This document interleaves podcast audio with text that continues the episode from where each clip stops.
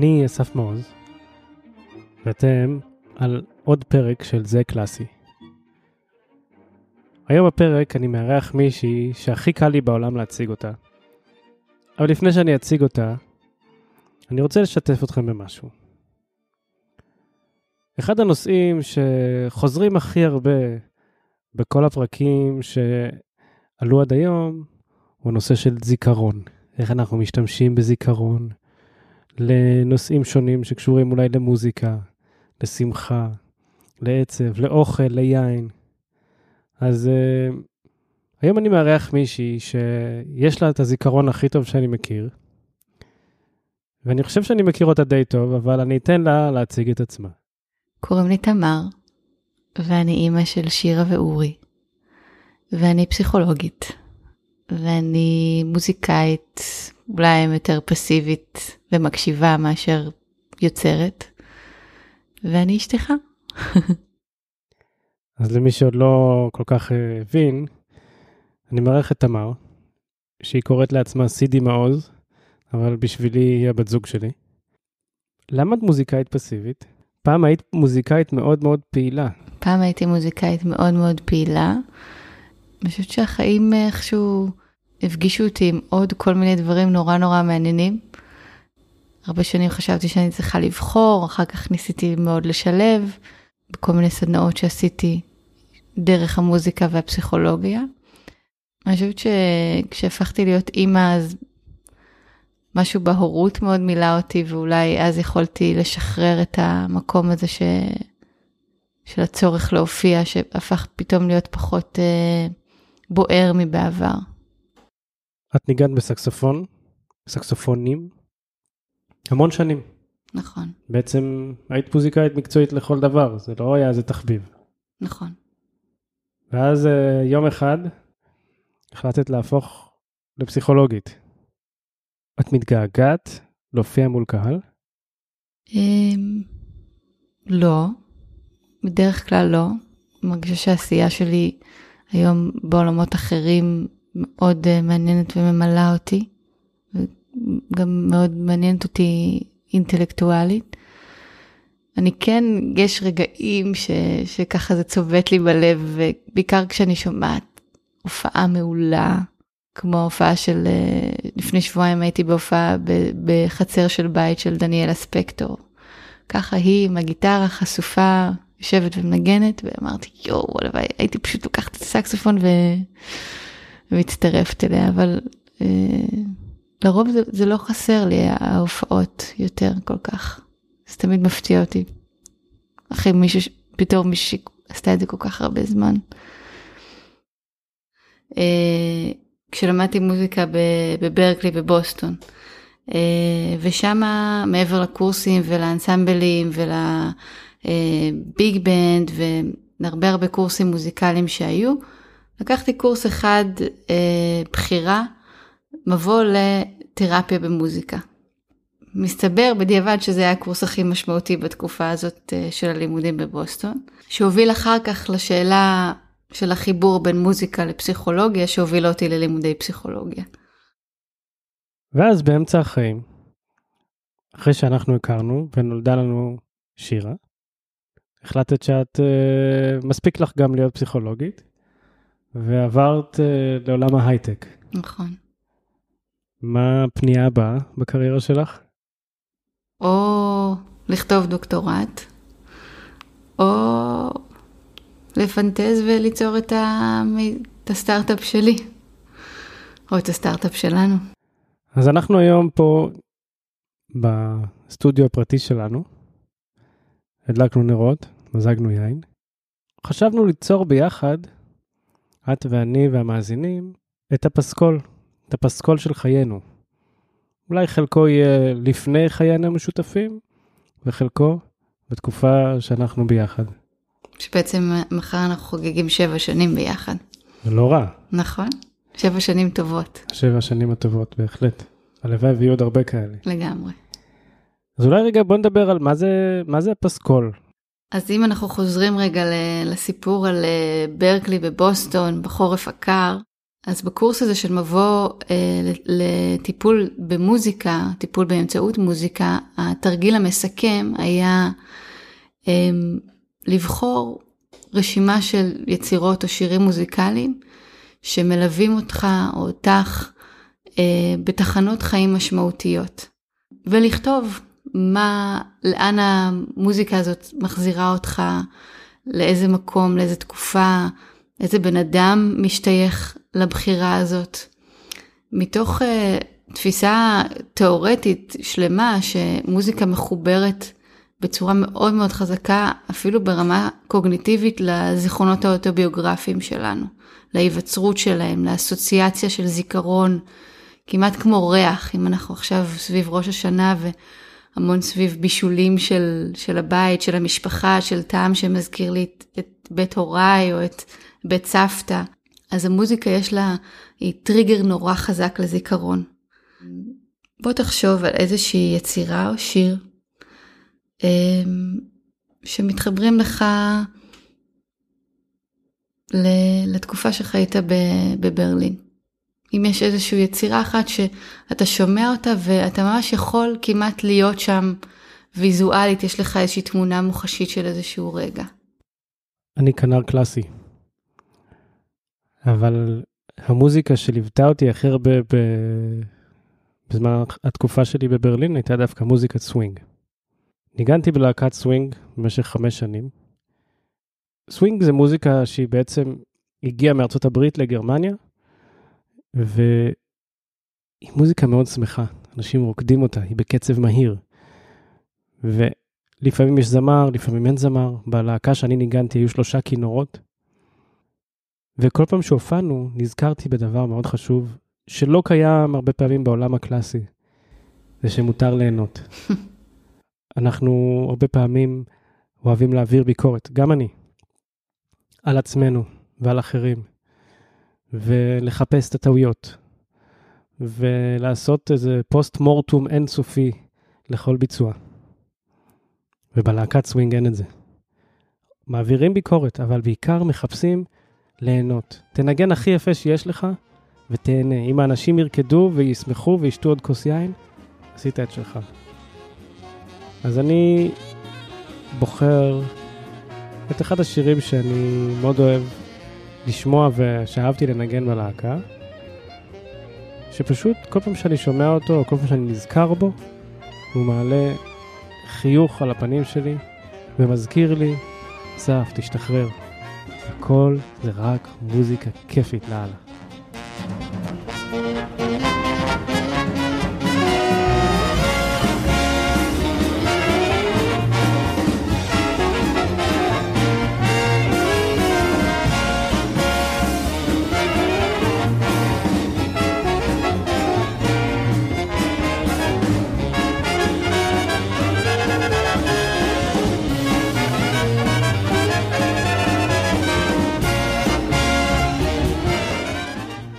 פסקול הוא סך הסאונדים והיצירות או השירים שמלווים יצירה קולנועית או סדרה, שבעצם הם כמו, הם הרקע לדמות או לסיפור המרכזי, שנותן בעיקר את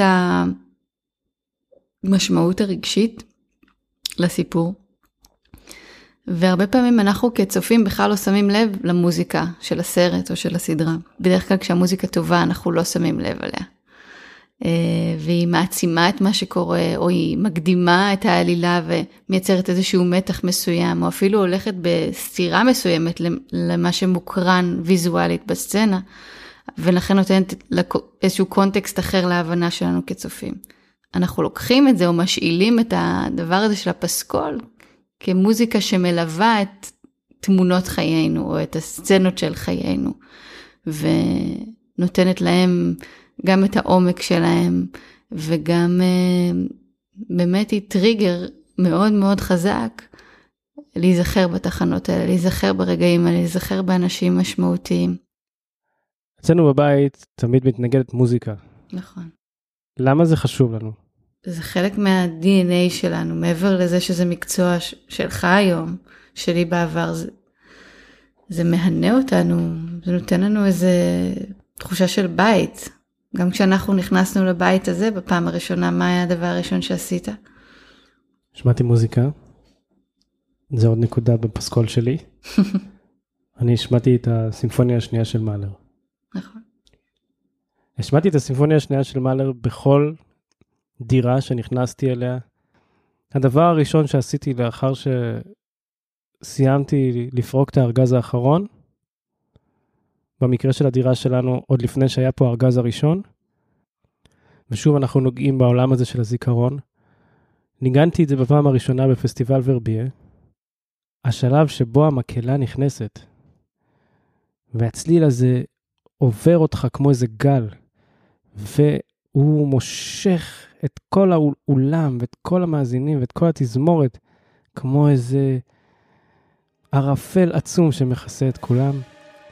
זה רגע שכנראה לא אשכח לעולם. והוא כל כך חדר עמוק לעצמות שלי, שלא יכולתי שלא לבחון אותו בכל מקום שאני נמצא. ולכן הוא הפך לסוג של המנון של עצמי עם כל דירה שאני מגיע אליה.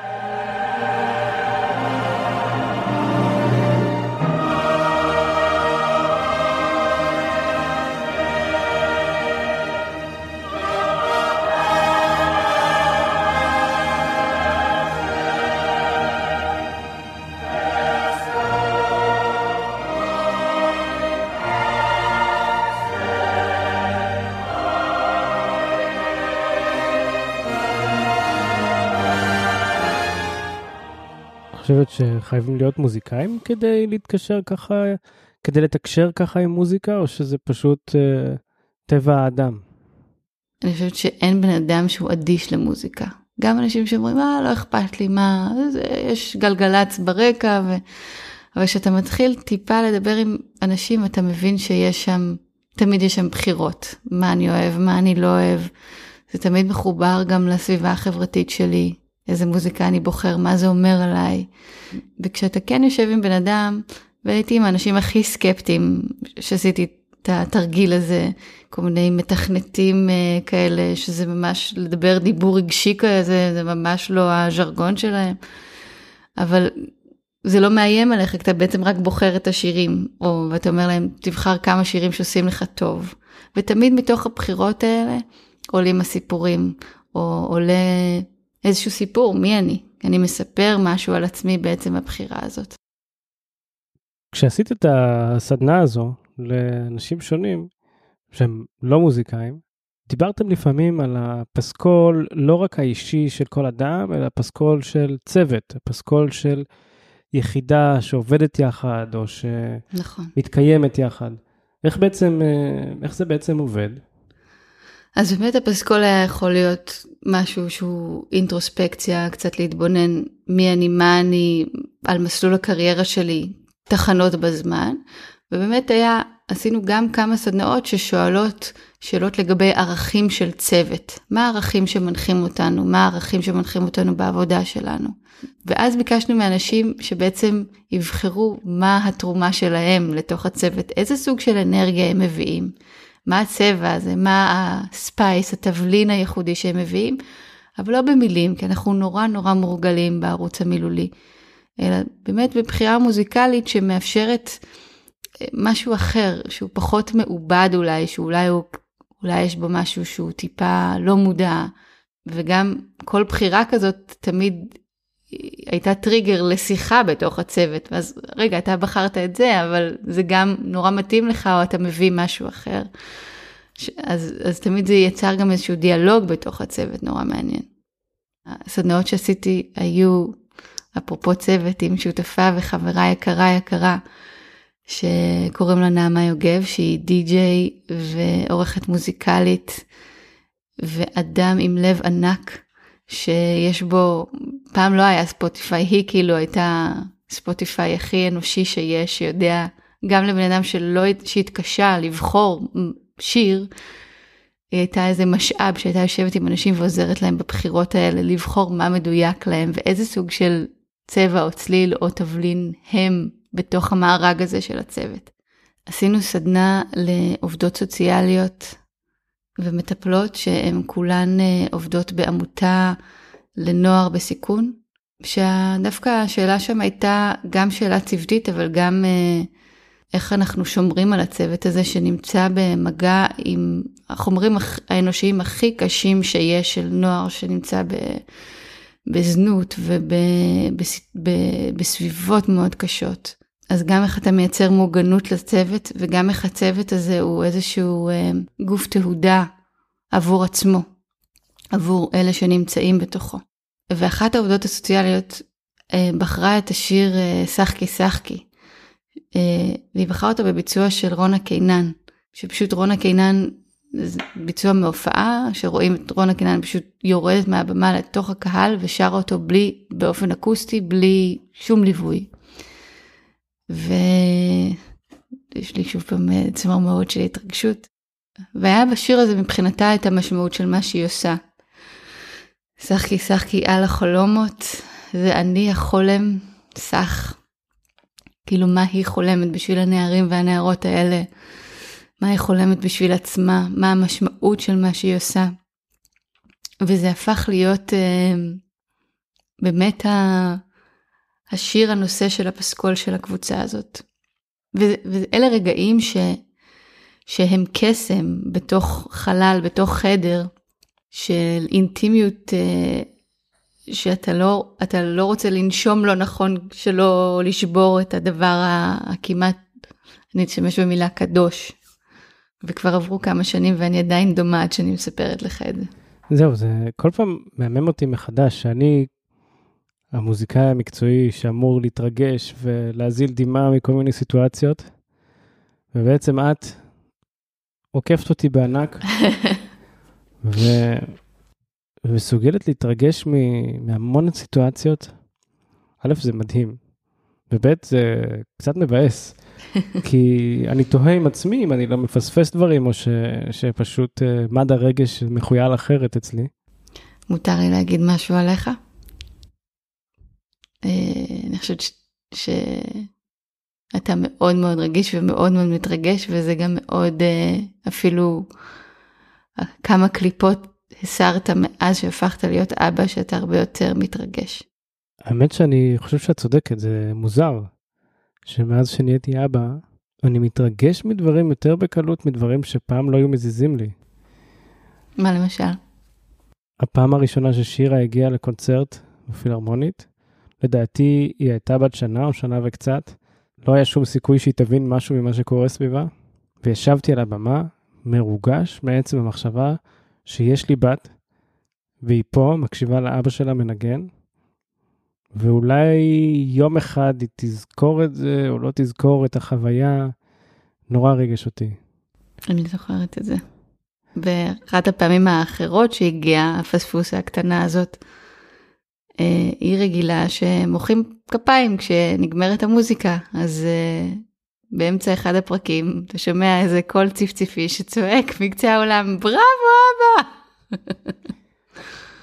זה היה כל כך מצחיק, כי זה היה בין פרקים, ושמעו את הקול הצפצופי הזה, ופשוט כל הקהל הסתובב אחורה ונקרע מצחוק.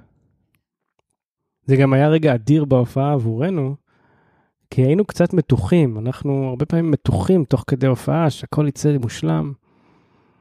והילדה הקטנטונת הזאת הזכירה לנו שבואו, תהנו. זה... כיף לה. כיף. לה וכיף לכם, תהנו, בדיוק. עזבו הכל.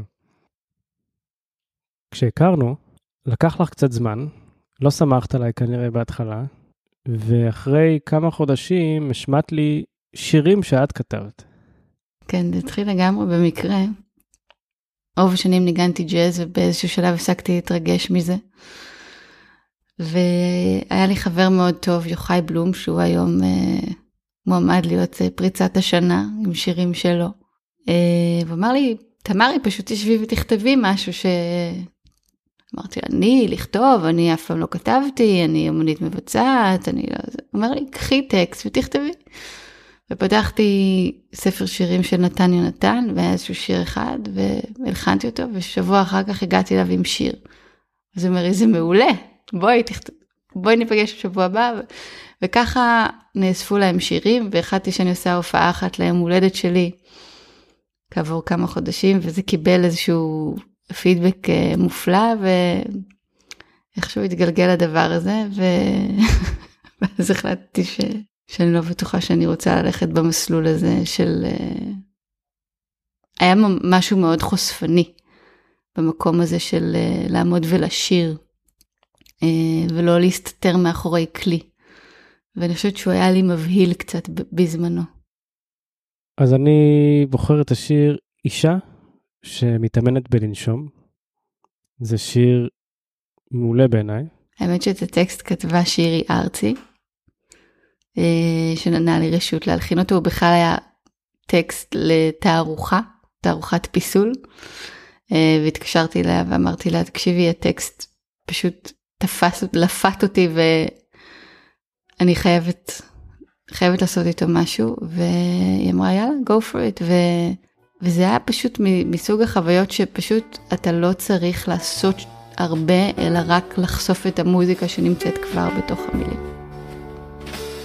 שאיפה נשיפה, שאיפה נשיפה, להכניס להוציא אוויר עמוק, אישה שמתאמנת בלנשום, לומדת לזוז, לשחרר, להפוך משקל לאוויר, לעוף.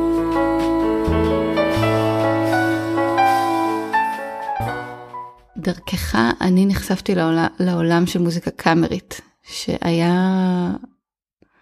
לא, לא הכרתי אותו בכלל, זאת אומרת, אהבתי מאוד להקשיב ל... ליצירות לפסנתר לפני שהכרנו, מאוד אהבתי את הנוקטורנים של שופן ואת uh, וריאציות גולדברג. אף פעם לא הקשבתי לרביעיות מיתרים, כאילו, עד, ש... עד שהכרנו, ואחד ה... החודשים הראשונים להיכרותנו, באת אליי עם, רבי, עם כל הרביעיות של מנדלסון, ואמרת לי, תקשיבי, עוד לפני שבע שנים עוד הוא קנה לי דיסקים. ואני כל כך אוהבת מוזיקה קאמרית בזכותך, היא כל כך מתקשרת אליי בשבילי אליך. ואני זוכרת אה, גם שתמיד כיוונת אותי, אותי להקשיב לקולות הפנימיים, לא רק למנגינה, אלא מה קורה לכינור השני שאתה מנגן. והתחלתי ממש להקשיב לקולות הפנימיים בתוך היצירה. זאת אומרת, יש תמיד את המלודיה שאפשר לזמזם אותה, ויש את הליווי למלודיה. אז בזכותך אני מקשיבה לקולות הפנימיים ברביעיות. ואני רוצה לבחור משהו. אני דווקא רוצה לבחור אוקטט של מנדלסון, שיצא לי לשמוע אותך מנגן לא מעט לאורך שנותינו יחד. אבל כל פעם שאני שומעת את היצירה הזאת, אני כאילו, יש מעלית שלוקחת אותי אחורה בזמן, ללילה ששמעתי אותך מנגן את זה בפעם הראשונה בפסטיבל ורבייה בכנסייה ב-12 בלילה עם החברים שלך. שזה פשוט היה כמו איזה, המילה קפסולה קצת איבדה את משמעותה, אבל זה היה קפסולה של קסם. אני שומעת את היצירה הזאת ואני יכולה פיזית להיות שם, כאילו בכנסייה ב-12 בלילה לראות אתכם על הבמה, אני, אני שם, בתוך הכנסייה המשולשת הזאת. ויום אחר כך יצאת לנישואין. אז מבחינתי... את אומרת את זה כדרך אגב. שמה, שיום אחר כך יצאת לנישואין? יום אחר כך יצאת לנישואין למר... בנוף של ערי האלפים המושלגים. ומבחינתי היצירה הזאת והרגע הזה הם כולם צבועים ברגעי אושר עילאי מבחינתי. התחנה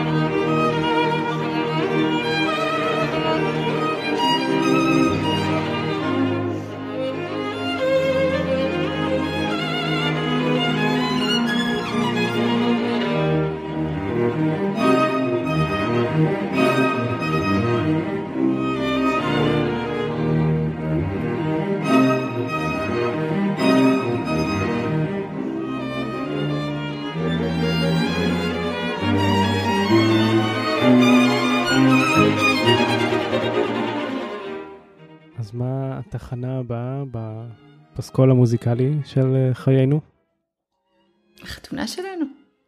התלבטנו, התלבטנו, שני מוזיקאים מתחכמים, מה יכול להיות השיר כניסה לחופה, ואתה רצית שיר אה, אחד בביצוע מדליק מאיזה פסקול של סרט שראינו. שהשיר קוראים לו sexual healing והגענו לנעמה יוגב אותה נעמה מהסדנה של הפסקול שלפני שהיא הייתה היא הייתה די.ג'יי בחתונה שלנו.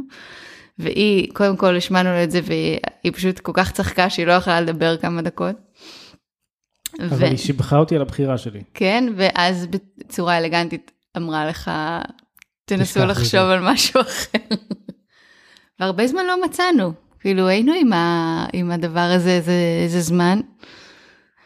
ואז אמרת לי איזה יום הגעת הביתה ואמרת לי תקשיבי לאיזה ביצוע של uh, יוגב גלוזמן. שר את, uh, את השיר של דני סנדרסון לא יפריד דבר. ופשוט נשמטה לנו הלסת ואז הלכנו לביצוע המקורי והקשבנו לו. וגם המילים שם וגם העובדה שהם שרים בקולות כל ההרכב של סנדרסון זה כל כך זך וטהור שפשוט uh, זה כמו איזה מין שמיכה או יין טוב כזה שמחליק לך ועושה לך נעים כזה ופשוט אמרנו יאללה וגם זה בעברית וזה חשוב לנו שזה יהיה משהו שהוא בעברית ו... וזה השיר שנבחר ו... ועד היום אה, כל פעם שאני שומעת את השיר הזה ברדיו ב... בפודקאסט שעשו עליו לא מזמן הוא מחזיר אותי ל... לרגע הזה ש... שהתחתנו על, על עליית גג כזאת ביפו ואנחנו, אני עולה במדרגות עם הוריי שמחזיקים אותי ואני שומעת את, ה, את ה strings בהתחלה של השיר ו, ואני שם באותו רגע, ממש. לא יפריד דבר. את הכל בשבילי, בזכותך למדתי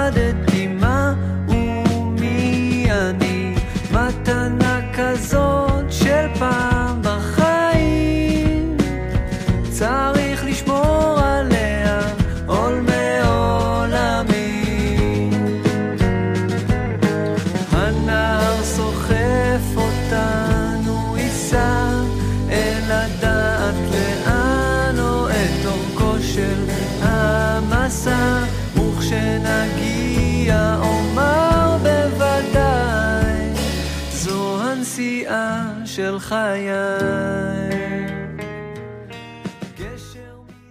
אז בעצם התפריט המוזיקלי שלנו עד כה היה טרום היכרותנו, הצעת נישואים, חתונה. חיזור, אני חיזרתי אחריך עם השירים שלי אולי.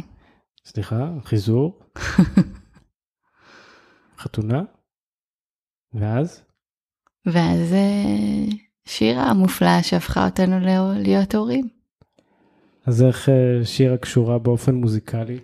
היה לי אפליקציה כזאת לפני ששירה נולדה, שכל שבוע היה אה, אומר לך באיזה גודל הילד, העובר לפי פירות.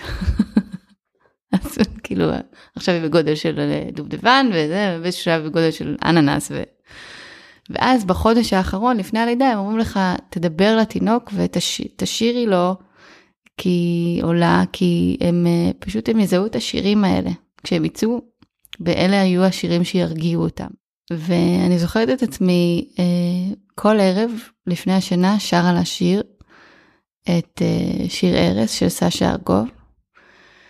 אמ, היכל ועיר נדמו פתע ונסתתקו שוקי פרס ורק אי שם הקלרינטה. אז שרתי לה את זה בחודש האחרון כשהיא עוד הייתה בבטן. ואז היא אה, הגיחה לחיינו בלידה באמת מופלאה. ובחדר לידה עוד, כשככה שמו אותה עליי, ב... את הפלא הזה ברגע הכי מופלא הזה, ש... הכי מרגש של חיי, התחלתי לשיר את השיר הזה. והחדר היה מוחשך, והיינו רק אנחנו, והיא ככה, הרגשתי אותה נושמת ככה. ונרגעת עליי, ואני נרגעת מה, מהחוויה של הלידה. וחודשים אחר כך הייתי מרדימה אותה עם השיר הזה. רוב נגינות ישות צלילים, אך שיר הארס שידענו, ושנחבא אל הכלים, רק הוא בסוף נשאר איתנו, נשאר ושר, הניחו לי הניחו לנו לכולנו. נו מדרך בא הקץ, נו מהמלך בא הלץ, נו מרוח ומפרש, הרגו תולדות פרס, שיכבו את הפנס. כן, כן, ורציתי לשתף אותך בעוד תחנה בפסקול של חיינו, שהייתה מאוד משמעותית עבורי כאבא, ועזרה לי לגלות איזושהי, איזשהו אמן שלא הכרתי קודם. לפני מעל חצי שנה, לפ... טיפה לפני תחילת הקורונה, אורי, שהיה בן שישה או שבעה שבועות, אמ, היה צריך להתאשפז בבית חולים. היה לו איזה וירוס, אלוהים יודע מה זה היה. הוא היה שם חמישה ימים מאוד ארוכים בשניידר, עם אוסף של אנשים באמת מהממים, וזוג הורים שלא ישנו, והוא השתחרר מבית החולים ביום חמישי. וביום שישי בבוקר הייתה לי הקלטה באולפן. ושאלתי אותך, את בטוחה שאני יכול ללכת כי רק חזרנו מבית החולים ולא ידעתי איך זה, איך זה ילך גם, איך תסתדרי לבד בבית, איך אני אסתדר אחרי שלא ישנתי חמישה ימים. ובאולפן פגשתי בחור מקסים, יונתן ארצי, שקודם הזכרת במקרה את אחותו. וניגענו במשך כמה שעות כמה שירים שלו, וגיליתי מוזיקאי פשוט מהמם, שכותב מוזיקה טהורה. וכל כך התרגשתי מהמוזיקה שלו, שכשחזרתי הביתה אחרי ההקלטה, אמרתי לך, את לא מאמינה, ניגנתי עם, אה, עם יונתן ארצי, שאת במקרה גם מכירה היטב את אימא שלו. המקסימה. ואז אמרת לי, מה, אתה לא מכיר אותו? ואז אמרתי לך, אני לא מכיר אף שיר שלו, ואז שמענו ביחד. את כל מה שתרצה יהיה לך. הייתי רוצה להקריא לך חלק מהשיר. כל מה שתרצה יהיה לך. כל מה שתרצה בכף ידך. רק תסכים להיפתח, כמו מה שרצית, כל מה שעדיין. העולם כולו מושיט ידיים. כל מה שתרצה יהיה לך. אז לקראת הפרק של היום פניתי ליונתן, וביקשתי ממנו שיקליט עבורנו באמת? את השיר, והוא הסכים. אז חשבתי שאך ראוי שיונתן יסיים את הפרק שלנו ביחד, כי מבחינתי הוא תגלית השנה שלי, אבל הוא גם מתקשר לשמחה האישית שלי, שיש לי בן שהוא בריא, הוא מקסים ויש לי משפחה מהממת, והוא הזכיר לי גם באותו סשן של הקלטה כמה אני אוהב לנגן. אני זוכרת. ואתה אמרת שאתה לא רגשן. אני מתרגש כשאת בוכה. רגע של שמחה לבד מול המראה, ריקוד לתוך הלילה, יד רכה שתלטף אותך. שנייה לפני שקמת, פתק על מפית ושפה פרטית, ריח שאתה אוהב, שיר שמתנגן מבית של שכן. כל מה שתרצה יהיה לך. אז תמרי, אנחנו בתקופה כזו שכולם נמצאים בבית. אולי אה, נזמין את המאזינים והמאזינות שלנו אה, ליצור יחד איתנו את הפסקול שלהם. יאללה, כל מה שאתם צריכים זה פשוט, או אפשר לעשות את זה לבד, אפשר לעשות את זה כאיזה תרגיל אה, או כאיזה חוויה משפחתית. פשוט לבחור שלושה, ארבעה, חמישה קטעים, שירים, יצירות, שמזכירים לכם מקומות, אנשים, רגעים מיוחדים, ואפשר לייצר איזושהי תיקייה משותפת, אפשר לייצר ערוץ ביוטיוב, האיך הוא פחות חשוב, אבל כן לשתף את זה עם כולם, ואפשר אפילו לשלוח גם בלי מילים, ובלי הסבר, כי המוזיקה מדברת את עצמה הרבה פעמים. אמ, בעיניי זה משהו שיכול אה, לחבר גם כשרחוקים וגם כשלבד. אז תמרי ואני מזמינים אתכם ליצור את הפסקול המשפחתי, הזוגי, האישי. אתם מוזמנים לשתף אותנו בפסקול שלכם, ואולי כך גם נוכל להכיר טוב יותר אתכם, המאזינים שלנו. אתם מוזמנים לשתף אותנו בעמוד הפייסבוק שלנו, זה קלאסי, או באינסטגרם. אני רוצה להודות לאמנים הנהדרים שהסכימו לשתף את המוזיקה שלהם בפרק. יוגי, שהוא יוגב גלוזמן, מאיה בל זיצמן ויונתן ארצי. אני מודה לתמרי, האישה שאיתי, הלוואי והמוזיקה רק uh, תמשיך להתנגן אצלנו בבית. ותמשיך uh, ללוות תחנות לא ידועות במסע שלנו. תודה שהזמנת אותי. שנה טובה. שנה טובה.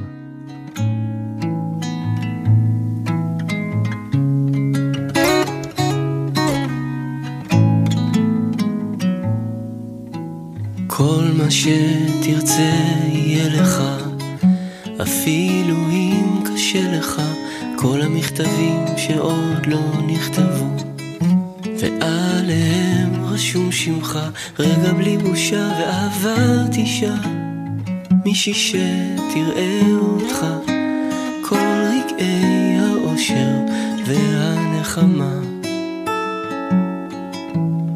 כל מה שתרצה יהיה לך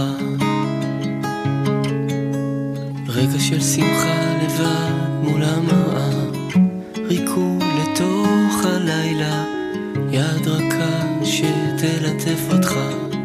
שנייה לפני שקמת פתק על מפית ושפה פרטית.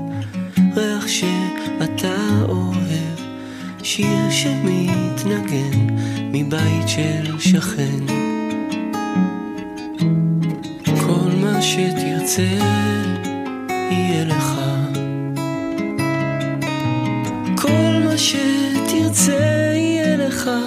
כל מה שתרצה בכף ידך רק תסכים להיפתח. כל מה שרצית כל מה שעדיין העולם כולו מושיט ידיים. כל מה שתרצה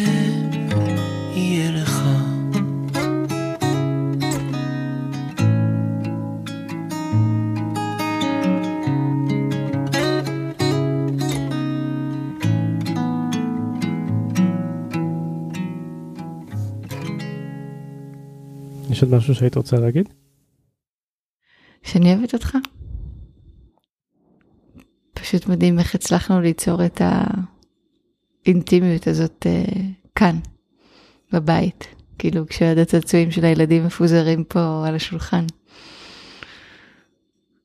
אבל לפחות הכיור נקי. הכיור נקי והבקבוקים החוצים.